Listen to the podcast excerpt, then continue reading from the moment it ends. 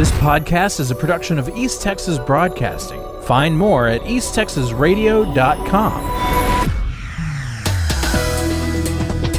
Texas Tribune is reporting that for the first time in at least 50 years, a judge has intervened to allow an adult woman to terminate her pregnancy. Travis County District Judge Maya Gamble handed down the restraining order Thursday. 31 year old Kate Cox of Dallas burst into tears and said she and her husband had desperately wanted to have this baby, but her doctor said continuing the non viable pregnancy posed a risk to her health and future fertility. Texas Attorney General Ken Paxton issued a letter to several hospitals saying despite the ruling, hospitals, doctors, and anyone else would not be exempt from civil and criminal liability for violating Texas abortion laws.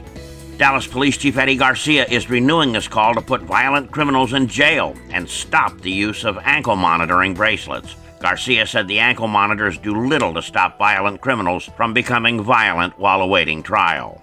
The chief architect in the design for Cotton Bowl renovations expects fans will enjoy the upgraded facility so much the Cotton Bowl would become a world destination event center. Brian Truby said major world events such as soccer require more premier seating, more food and drink offerings, and better crowd flow throughout the facility.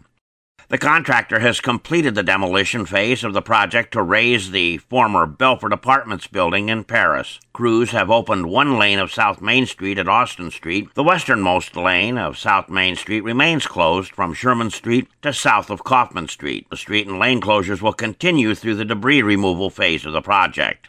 Choctaw County Sheriff Terry Park reports that human remains found back in October have been positively identified as those of a Louisiana woman who disappeared while driving to Colorado. The body of Caitlin Case was found near the Kiamichi River in Fort Towson, near where her vehicle was found abandoned. The medical examiner is still working on finding the cause of death, but Sheriff Park says foul play is not suspected at this time.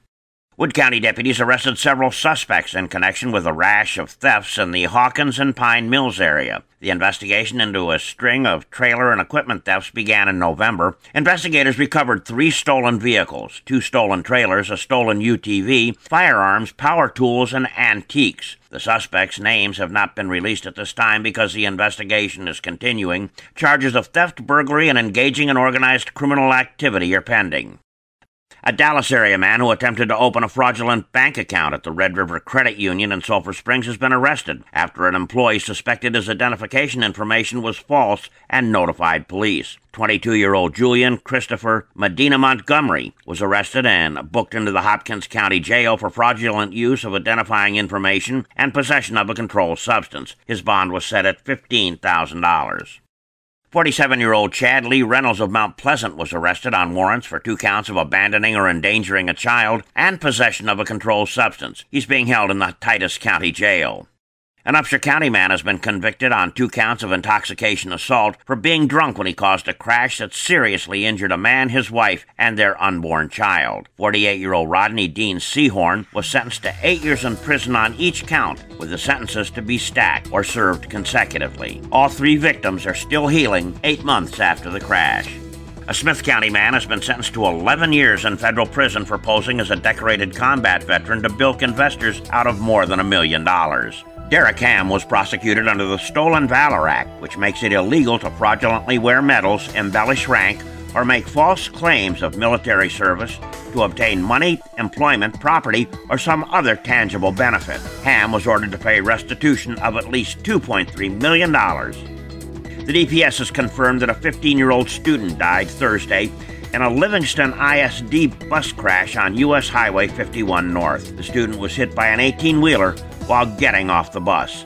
State troopers are investigating, and no further information is available at this time. I'm Dave Kirkpatrick. This podcast is a production of East Texas Broadcasting. Find more at easttexasradio.com.